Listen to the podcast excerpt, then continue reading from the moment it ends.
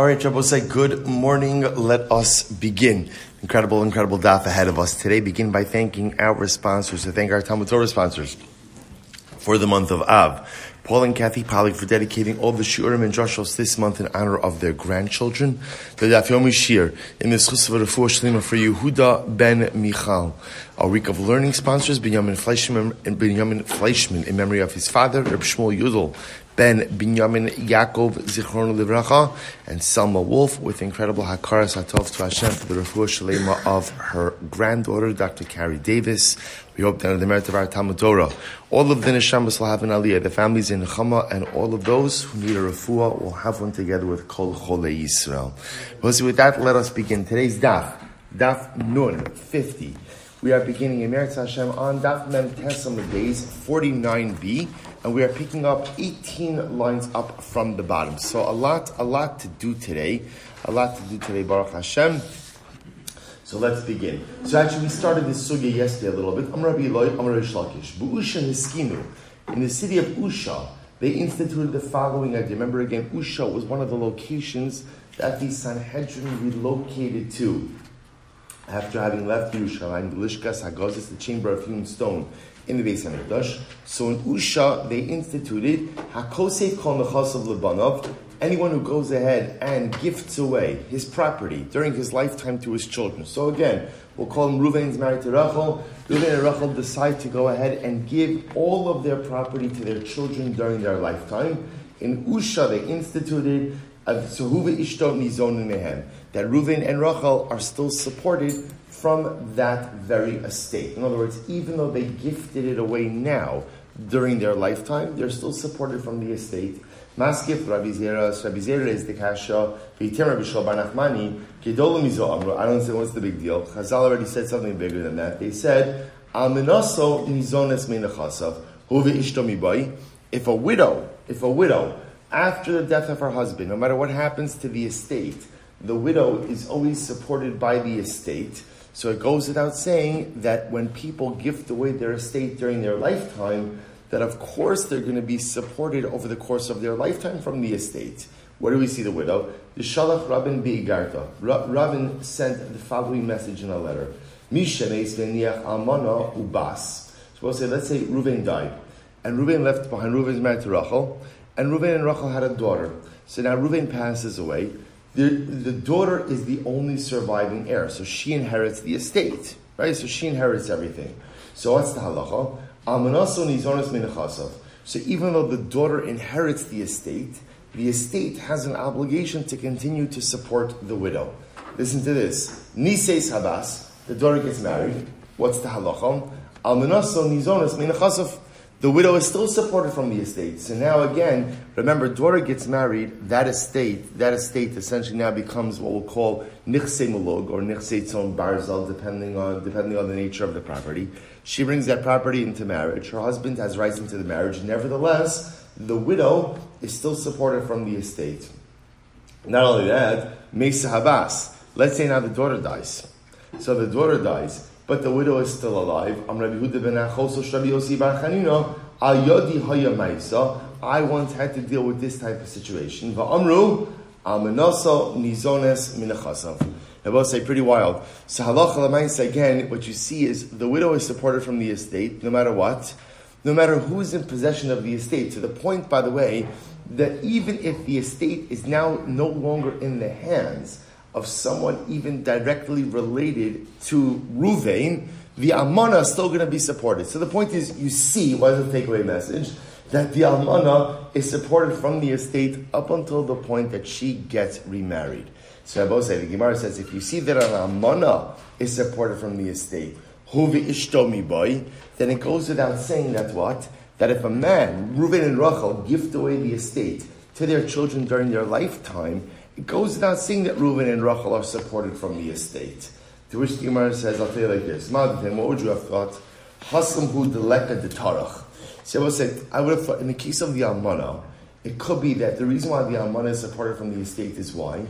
There's no one else to support her. In other words, there's no other form of support. Literally, deleka de tarach means there is no one to work on her behalf. She may be fully dependent on the estate.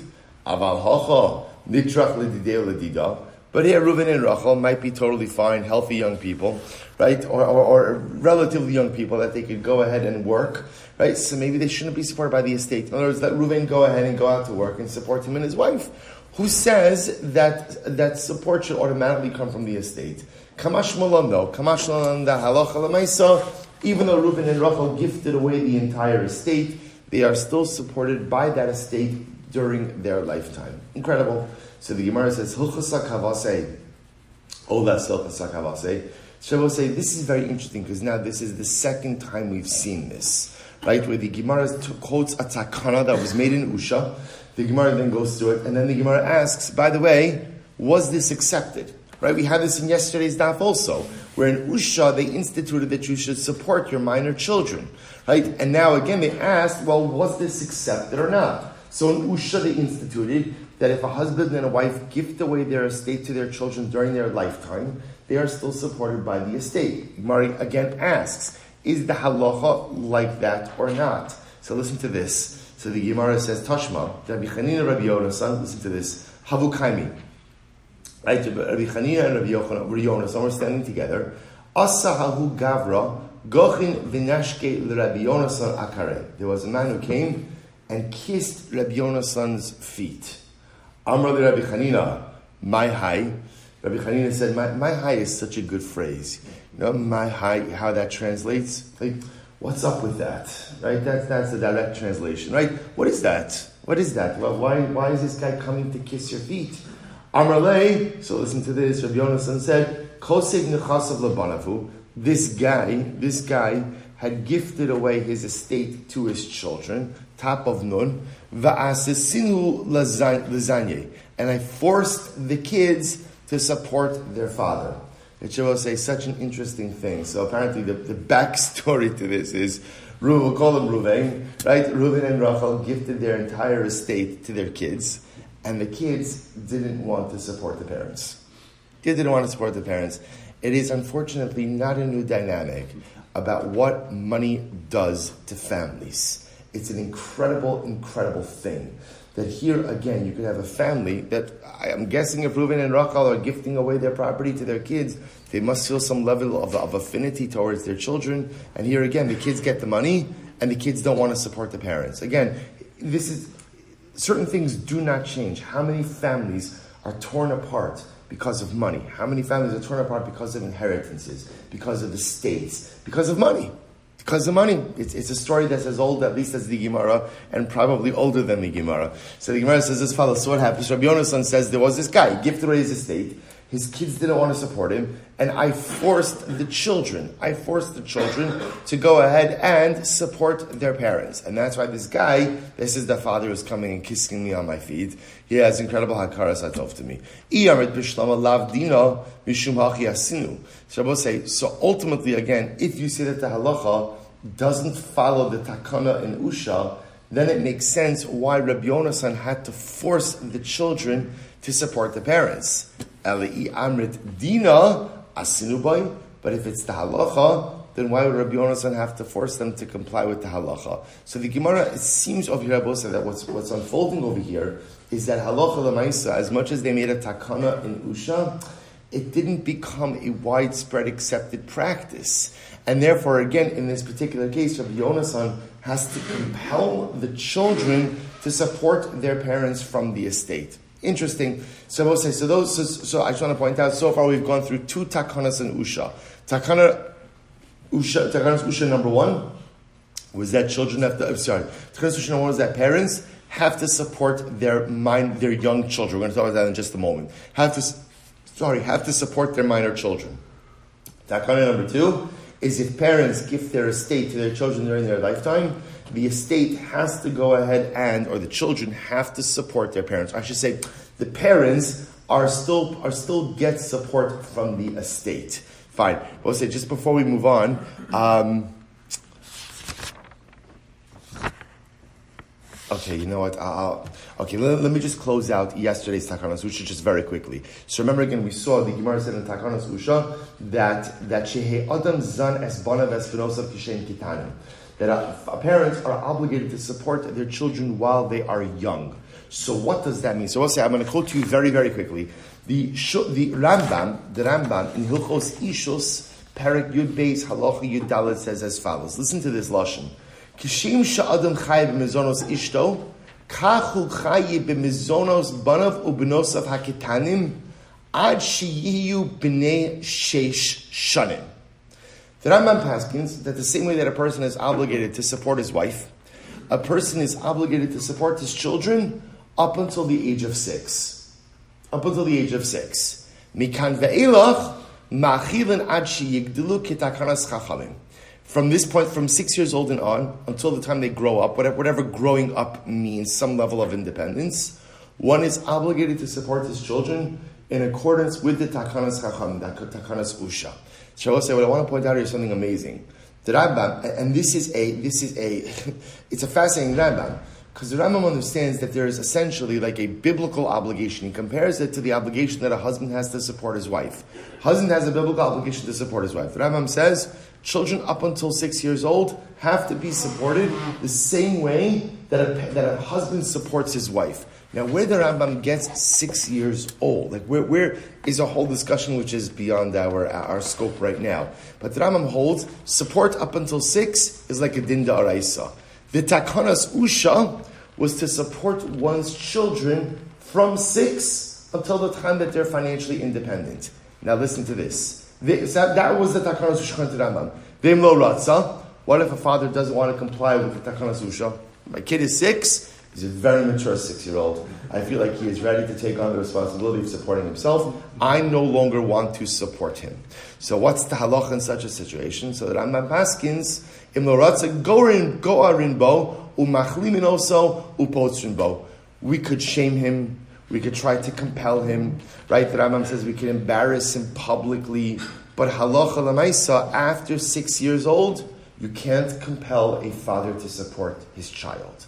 So this is the Rambam. So again, up until six seems to be obligatory.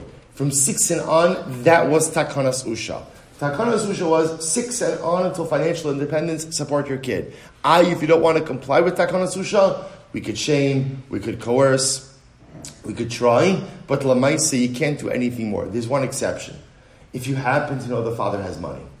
If you know the father has money, we know the father has the assets to support his kids, then the Rambam says in Halacha Tesvav that Din could seize the assets. Shabbos say Shulchan Aruch writes similar idea. This is in Even Ha'ezer Simin Ayin Aleph Halacha Aleph. Chayiv Adam Lazun Banav Ubenosav Ad Shiu Bnei Sheish Afilu Yesh Lem Nechasim Shenaflu Hamibeis Avi Imam Umisham Ve'ilach Zonan Kitakanas Chachamim Ad Sheyigdalu. Shabbos say pretty much the Shulchan Aruch quotes the same idea. Same idea. Halacha lemaisa, a father is obligated to support his kids up until the age of six. Again, the the Shulchan Aruch doesn't compare that support to the support of a wife. That's why I wanted to bring down the lashon of the Rambam because the Rambam support the Rambam equates supporting your children up until the age of six with supporting one's wife which is just as supporting one's wife as a biblical obligation. The Rambam would seem to say that's also a biblical obligation. From six and on, takanas usha, and then ultimately again, the Shulchan Aruch adopts the same basic idea as the Rambam. Namely, if somebody doesn't want to comply with takanas usha, then halacha lamaisa, you could shame them, you could socially pressure them. If you know they have money, you could extract it, but otherwise, there's no real way to enforce takanas usha other than public pressure. Incredible. I'll say there's much more to say about this, but at, at least I give you a, little, a little bit of the halacha So I'll say now let's continue. So now we're going to have, we're going to have another incredible, incredible um, sugya. Let's begin. Daf Nun Amud Aleph. Daf Nun Amud Aleph. Second line down. Amar Bilai. Another Takanas Usha. Our, we'll say this is our third Takanas Usha now. Amar Bilai. Beusha Skinu. Hamevazvez. Ayivazvez Yosem Bechomesh. We'll say an incredible halacha. If you're going to give away your money in tzedakah, now mevazvez is a lot is an interesting lashon. Mevazvez, bizbuz could sometimes mean waste. In this case, what bizbuz means is to dispense. Hamevazvez, if someone is going to dispense their money, yosemichomesh. There is a cap on the amount of tzedakah one is permitted to give. And what's the cap? What's the cap? The cap is 20%, one fifth. one fifth of your estate. You're never allowed to give away. I should say one fifth. We'll see what one fifth of in just a moment. So the Gemara's time in the Hachi writes that supports this. If you go ahead and you want to be generous with your tzedakah, there's a cap on your generosity. You can't give away more than one fifth of your wealth. Shema lebrios. What are we concerned about? We're concerned about that if your generosity is too overwhelming, you may lead to impoverish yourself. Right? And so there's no point in giving tzedakah in a way that leads to self-impoverishment, right? Because then lamaisa, that is very nice. I'm helping others, and I myself become a tzedakah case. There was once a situation of someone who wanted to go ahead and give more than a fifth, but ultimately, again, his friend did not allow him. Umanu, who was the chaver who prevented the guy from giving the fifth? Rabbi Yeshavev. Uva Amrile, Rabbi Yeshavev, Some say it was Rabbi Yeshavev, and who was the one who didn't who didn't permit him? It was Rabbi Akiva. Rabbi Akiva. So I'll come back to that in, in, just a moment. So let's just finish. Sugya Amrav Yinachman Bitim Rabbi Acha Bar Yaakov.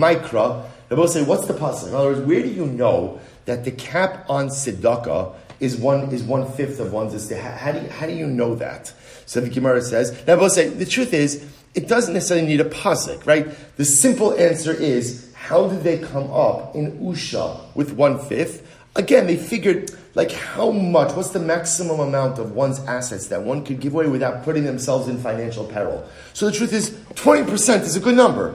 Is a good number. So the Gemara says, so but yet the Gemara wants to know, they must have had some type of remez in the psukim.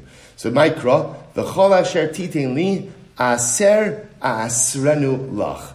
Yaakov Avinu, when he's running away from from Chom, he's running away from home and he's running away to the house of Lavan.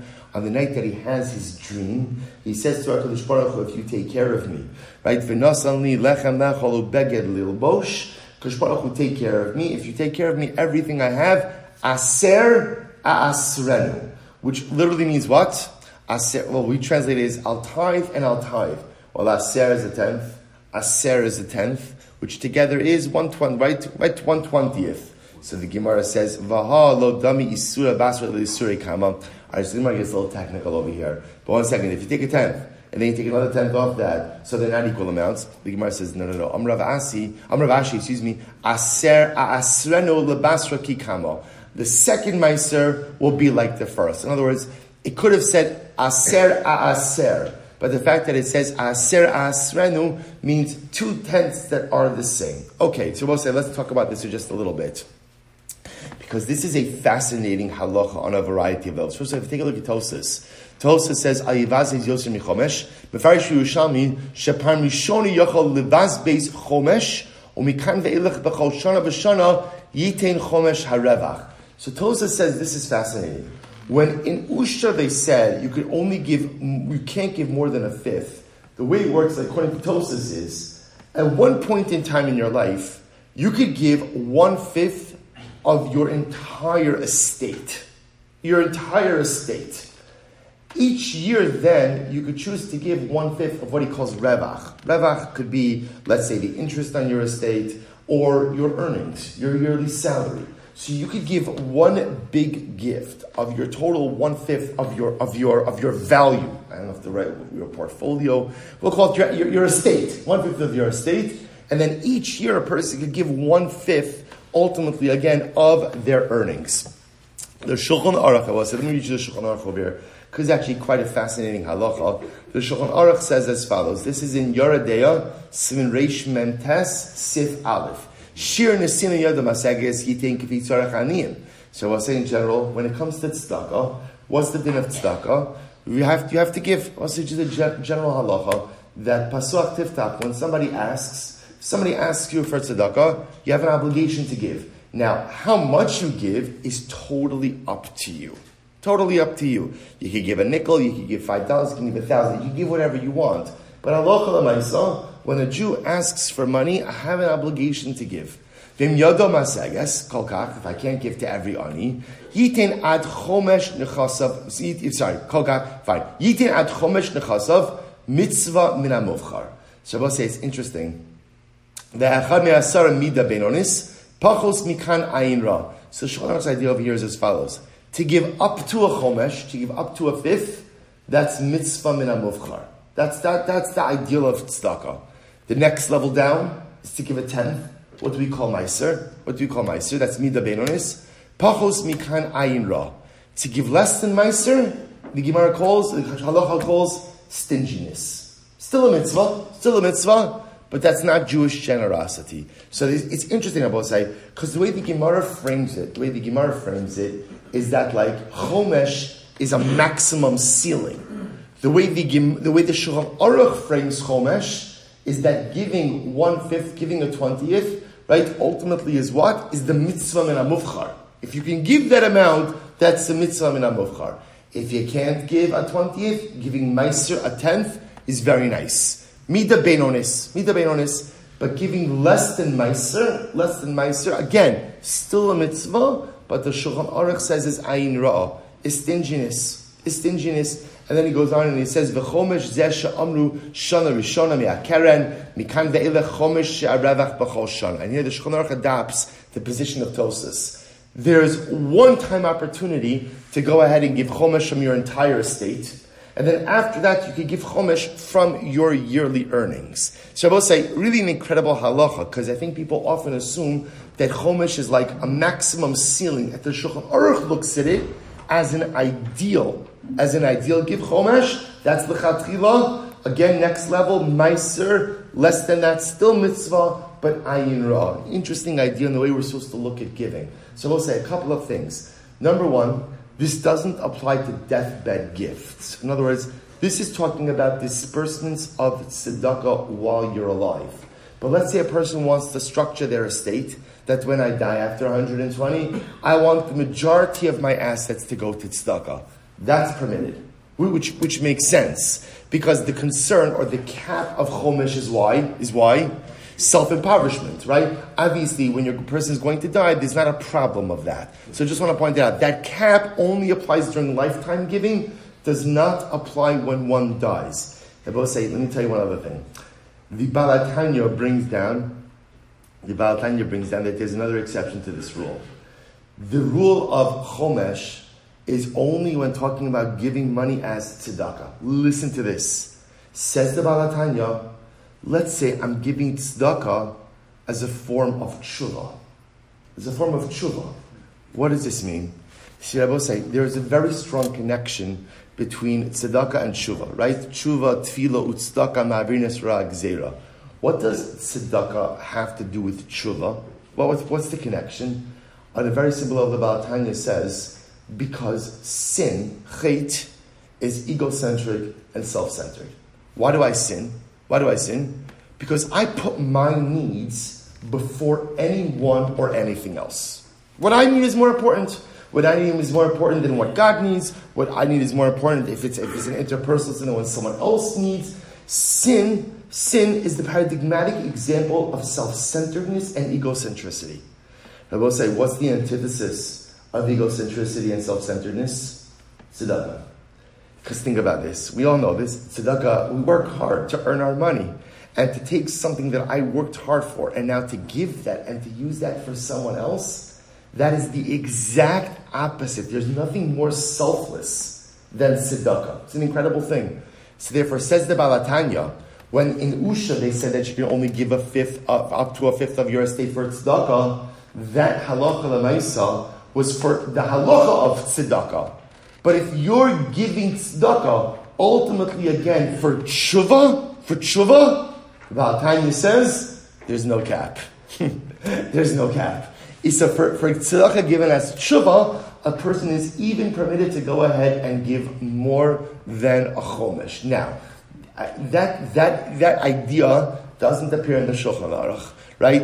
It doesn't appear right in the Rambam, but HaTanya. So it's quite, quite a fascinating this. So, so tzedakah given as tzedakah maybe can't buy takanos usha, but tzedakah ultimately again given as Shuva has no cap. One other exception, then we have to go on. I, stop forcing me to stay on this any longer. We have to go on. Let's say, so again, the other exception to this is, if the post can bring down, if a person is fabulously wealthy, right? Because obviously, again, this cap, this cap was created ultimately to avoid self-impoverishment. So let's say, Baruch Hashem, I am fabulously wealthy.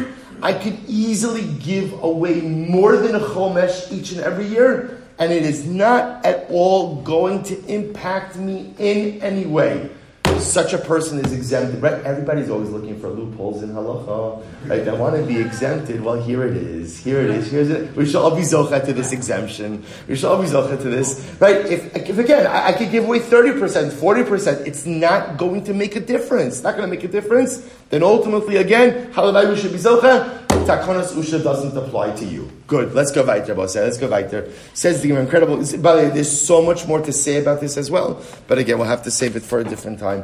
Nachem Yitim Rav Yaakov. Micro. Fine. So we did that. So Amr Simi Barashi Ushmuos Halalo Misma'atos V'Holchos. And we'll say by the way, if you notice, just as an aside the takanas usha, we now have three takanas usha, right? The first one about supporting your kids. The second one that parents are supported from the estate if they give a lifetime gift. And number three, cap on tzedakah. Say there were more names associated with the names decreased. In other words, the names in which these halachas were given over decreased as we went along. So the Gemara says, "Simanach kitanim kasel bizbezu." Fine. Rabbi Yitzchak Bush Another one. Another one. It's a fascinating one.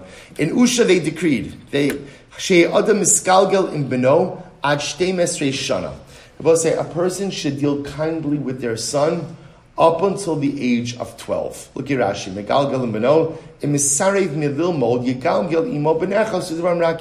Let's say my son doesn't want to learn.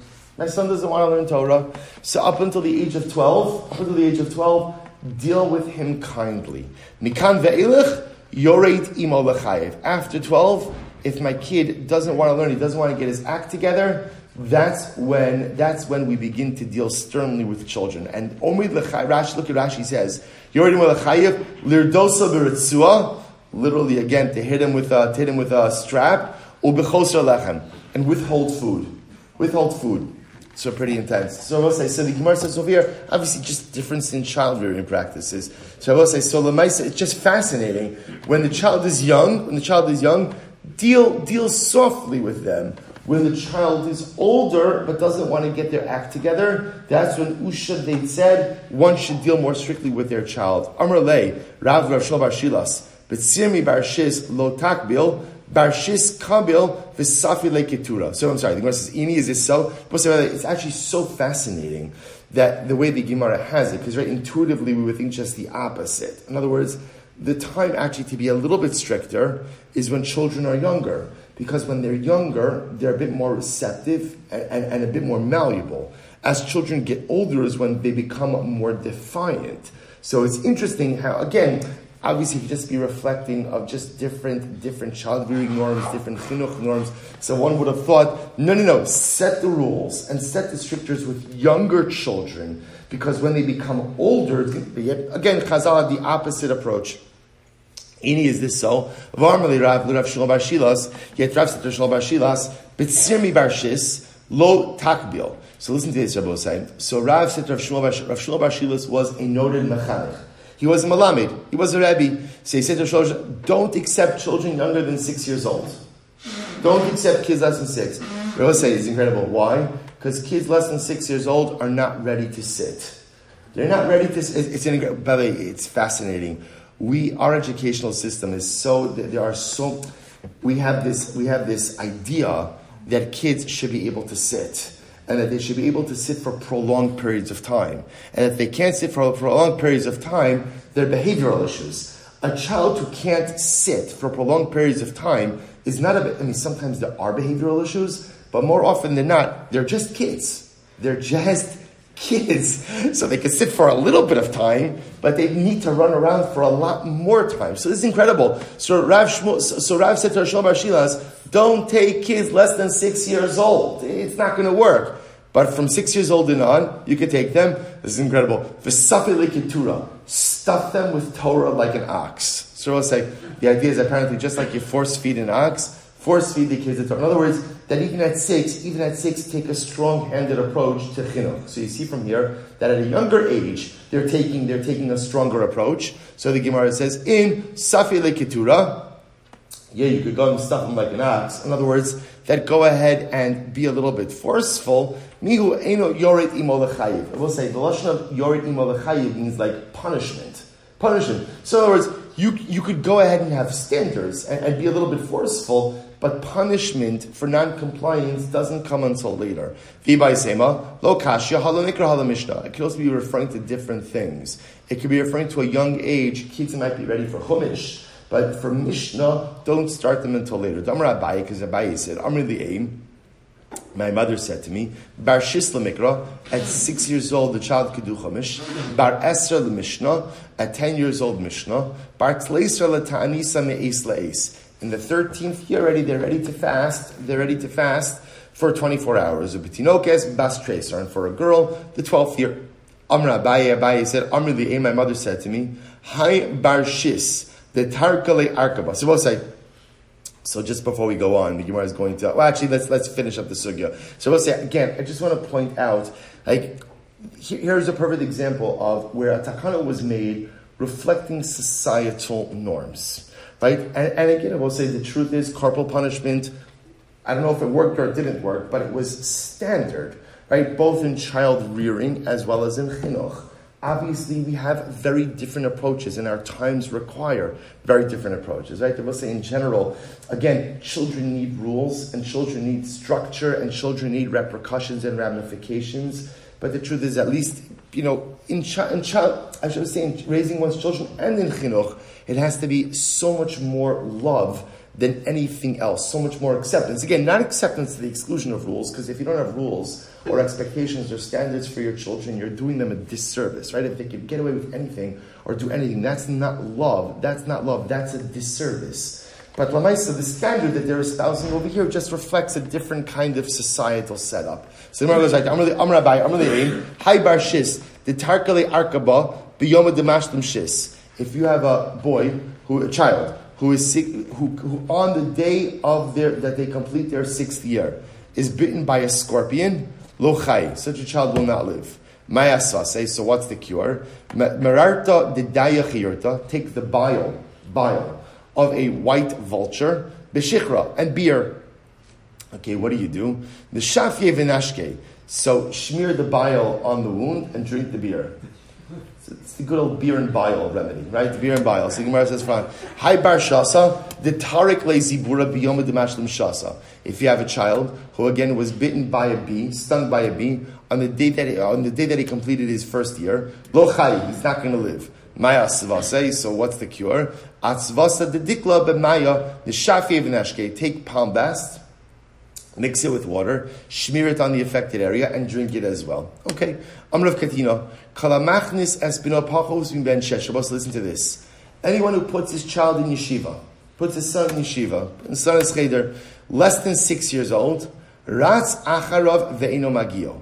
He's going to run after this child and won't catch up with him. Now, both say the way Rashi understands this over here is as follows: This child's health will be compromised.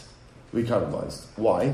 Because a child at less than six years old should not be sitting in school. A child less than six years old should be running around and playing. So if you put him in school too early and he doesn't have the proper outlets for his vitality, his health will suffer. And if his health suffers as a young child, you'll, you'll try, you, you won't be able to catch up with him. In other words, once health is compromised as a young child, it's difficult to get his health back on the rails later on in life. Ikeda Amri, others say, no, that's not what it means. What it means is, if you start educating your child in Torah at a young age, he will surpass his friends. His friends will run after him, but they will never be able to catch up, which means he'll be ahead of his peers. So the Gemara says, The truth is, they're both right.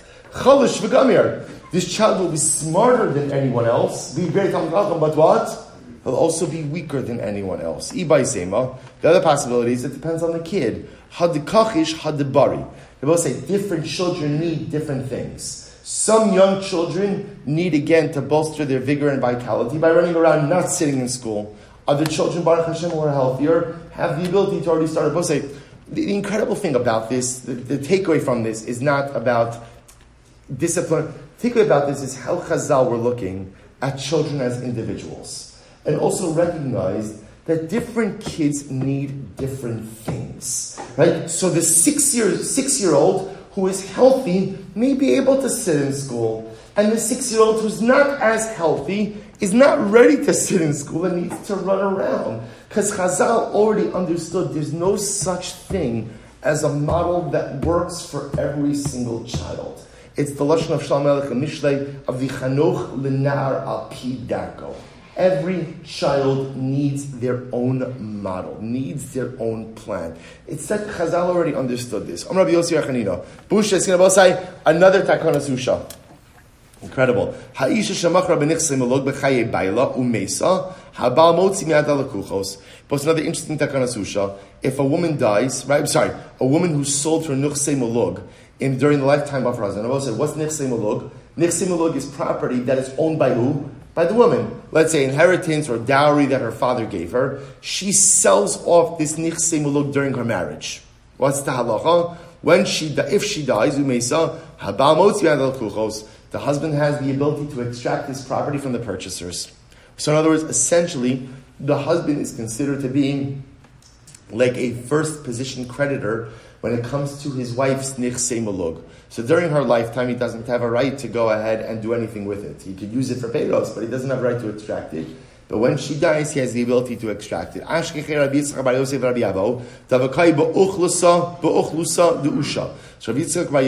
Avo, and he was standing amongst people in Usha. Amrle, man mara dishmaita de Usha. Who is the author? Who is the one who said this? Amrle Rabbi Yossi Bar Chanina. So he learned it, he reviewed it with him 40 times, and it was if after reviewing it 40 times, he felt that he had it in his pocket. Had it in his pocket is like the Talmudic uh, expression for, you know, I, I have a handle on this. Ash, Rabbi says some beautiful Gemaras over here. Ashrei Shomrei Mishpat Osei Tzedakah B'chaleis. Praised is the one.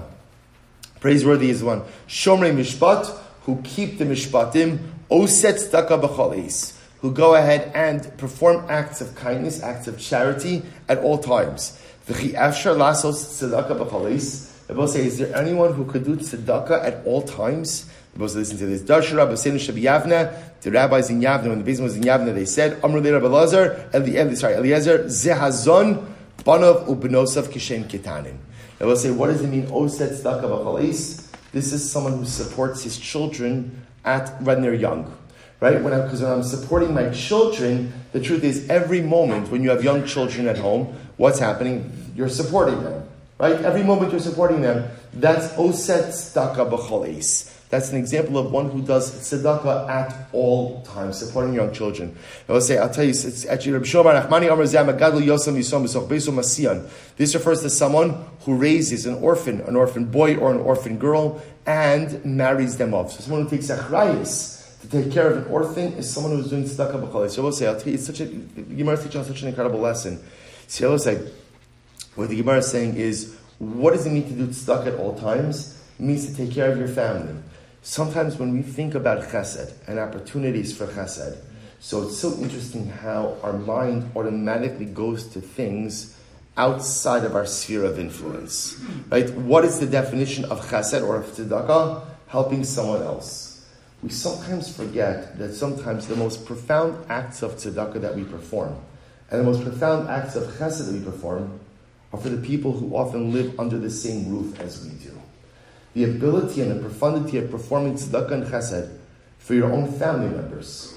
You go ahead and you take time. You take time to, to, to listen or to speak to your wife, even when it's inconvenient for you.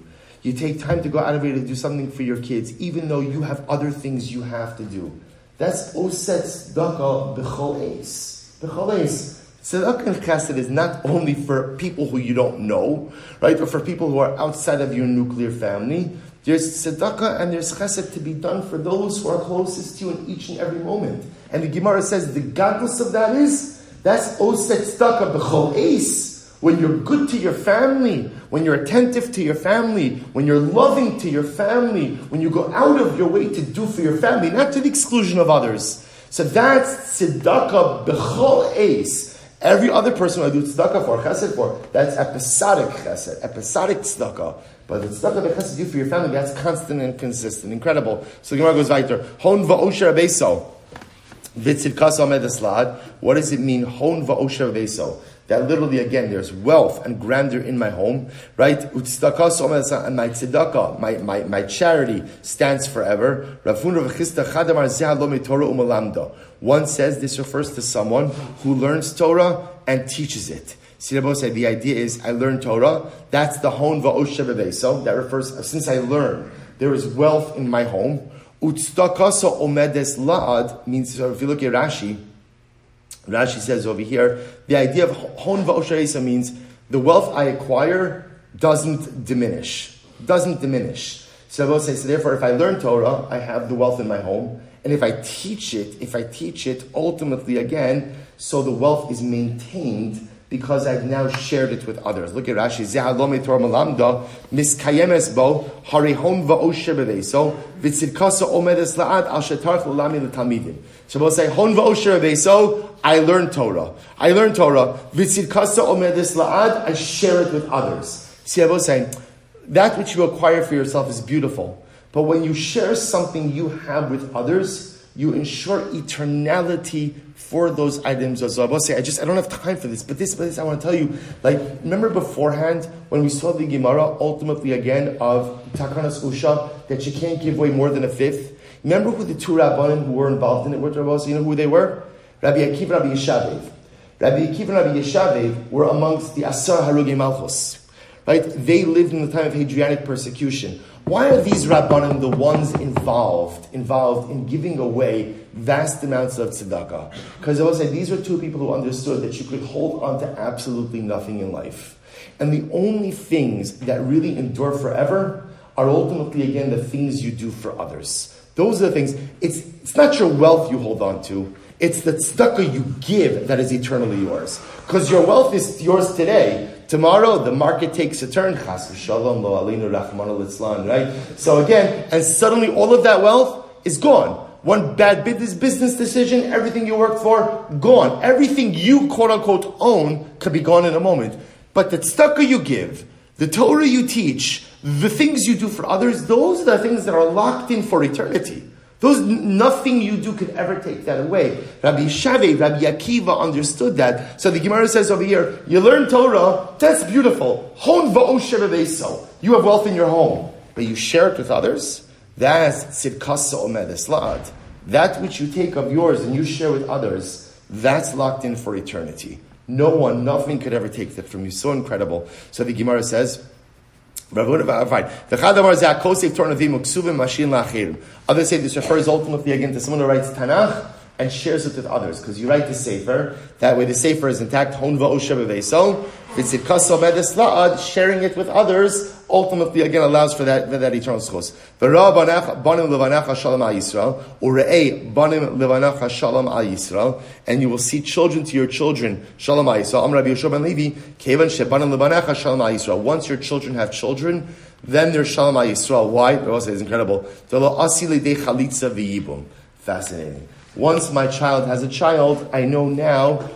that my, at least, at least my daughter is no longer subject to chalitza and yibum. Or I should say my son, right? There's no longer chalitza and yibum. Right? So once you have a grand, it's an incredible thing.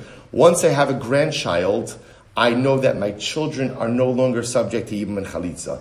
And there's a certain shalom in that. Rabbi Shalom Arachani Amar Kevan Shebanim Levanecha Shalom Al Dayani Yisrael Delo Asilit So I'll say once you have grandchildren, Ultimately, again, there's shalom on the dayanim, on the Din. Why? Because there's no inheritance disputes. Right? Because what happens if my child chas shalom dies without heirs, and they have an estate, so who, who inherits it?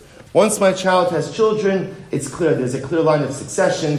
I know who, I know who is going to inherit the estate, and therefore there is shalom. I will say, so much to say, but okay, let's go weiter. Vecham. Uh, so also Rabbi Eliezer, Rabbi Elazar ben Azariah, when he became the Nasi, the Mishnah said, darshan the following idea. We'll say Amid Beis. Don't worry, we are right on schedule. Do not worry. So it says the Gemara, Yosef Yosef Kamid Rav Hamnuna. The Yosef Rav Hamnuna v'ka'amar, kishem shein abanim yarshin elamin akarka, kach in abanos nizonos elamin akarka. So we'll say, so this is actually quite fascinating. So Rav Yosef was sitting before Rav Hamnuna, and he said as follows. Rav Hamnuna said, the same way that sons only inherit real property, so too daughters are only sustained from real property. So the Gemara says, Avish alei kuli alma. Everybody began to, everybody began to go out and yell at Rav Hamnuna. So the Gemara says, I'm sorry, at Rav Yosef, excuse me. So, so Avish Kuli Alma, the Shavik Aru, the Shavik, the Shavik Aru who the Yarsile Libnei. The Lo Shavik Aru Lo Yarsile Libnei. What? That doesn't make any sense. If somebody goes ahead and, so what Rav Yosef seemed to be saying was that halacha lamaisa, the same way boys only inherit real property, so too girls are only sustained from real property. I said, what doesn't make any sense? Boys only inherit real property. So let's say Ruvain dies. Ruvain dies. He had, he owns no real estate. He owns no real property. But he owns he owns uh, stock portfolios and he owns cattle and he owns different things. His kids don't. There's no inheritance by, by, by movable property. That's simply not true. So the Gemara says, "Amrli Rav Yosef v'dilma." So I'm sorry. Let's say this is Rav Hamnuna saying this. Amrli Rav Yosef v'dilma ksuvas b'nin dichrin ka'amar mar. So Rav Yosef said to Hamnuna, maybe, maybe what you when you made this statement, you're talking about ksuvas b'nin dichrin. Rabbi say we mentioned this in yesterday's daf. We, we haven't seen this sugya yet. This is in a couple of weeks. We're going to get to this. Dichrin, Rabbi say, was a takana. Which, which in the ksuva it was written as follows. A woman would have written in her ksuva, in the event that I die, in the event that I die, um, well, everybody dies. When I die, when I die, my ksuva should be inherited by my sons. The Rebbe said the chap of that was really specifically in a situation where let's say Reuven was marrying Rachel, and let's say Rachel had Rachel had sons with Reuven, but let's say Reuven also had other wives. Rachel wants her ksuva to be inherited by her children and not shared with Reuven's other kids. So what she stipulates in her ksuva is when I die, my ksuva should be inherited by my sons. And by the way, that should not impact the rest of the estate settlement. In other words, my son should still inherit with the other sons the rest of your estate. But my son should inherit my ksuva. So maybe, maybe when Rav Hamnuna said this idea before, that sons only inherit if there's real property, that was talking about ksuvas benin dichrin that in this case, of uh, when the mother legislates this in her ksuva, that clause, what we call ksuvas benin dichrin, only applies to real property. Amarle, Rav Hamnuna said, Mar the Rabba kamina. Yes, you who are a great man understood what I meant. And I wasn't referring to the general laws of property. What I meant was the concept of ksuvas benin dichrin only applies to real property, doesn't apply to movable property. I say such an incredible yisod. Everyone, everyone jumped on Rav Hamnuna, but Rav Yosef, who was a little bit smarter than everyone else, understood what he was saying. How many times do you jump on people for things that they say, and we don't recognize or understand what it is that we're saying? If we just took a little bit more time to clarify what it is that they meant, perhaps we wouldn't get as upset about what they say. I'm Rav Bar Yosef. So we'll say, let's talk about this just a little bit. So I'm Rav Bar Yosef. Rav Zan Michite de. Rav went ahead and supported. Now, we'll say this is talking. Now we're going back. Now we're going back now to the case of girls. Remember again. So what did the Mishnah say? As much as there is no chi of mizonos for girls, according to the Mishnah, halacha lemaisa, when the father dies, daughters are supported from the estate. Daughters don't inherit necessarily, right? If there are sons, but they are supported from the estate. Now the Gemara tells a story. Rav went ahead and supported girls, supported daughters. In other words, mechiti de aliyah. Now look at Rashi just a moment. Rav zan mechiti de aliyah, yisomos ba'olufana, v'tovos mizonos. This was a case of girls. Their father died.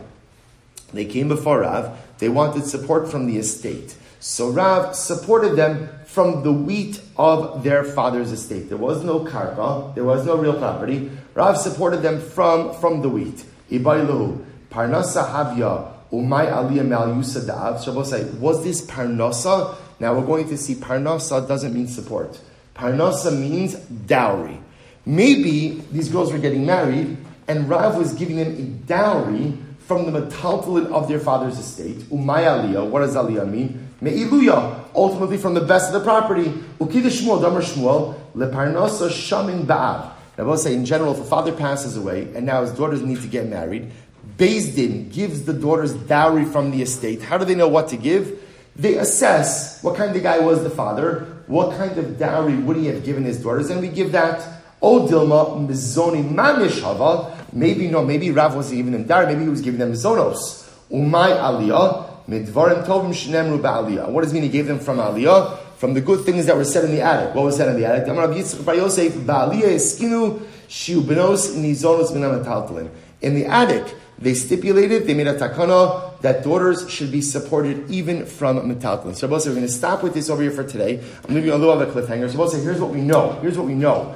We now see now the interesting question is we know that when a father dies, girls are supported from the estate. So we know. So now the shaila is when girls are supported from the estate. Does that mean only from real property of the estate, or even from movable property of the estate? We now have a case of Rav giving daughters movable property from the estate. What we don't know is what is he giving them for their dowry, or is he giving them mizonos Emir Hashem resolution, continuation, resolution, B'Shatom Maslachas tomorrow, Shkoyach.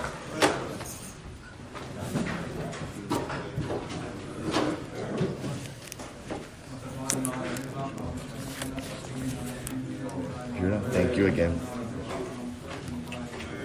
All right, Chevron Zoom, have a great day, everyone.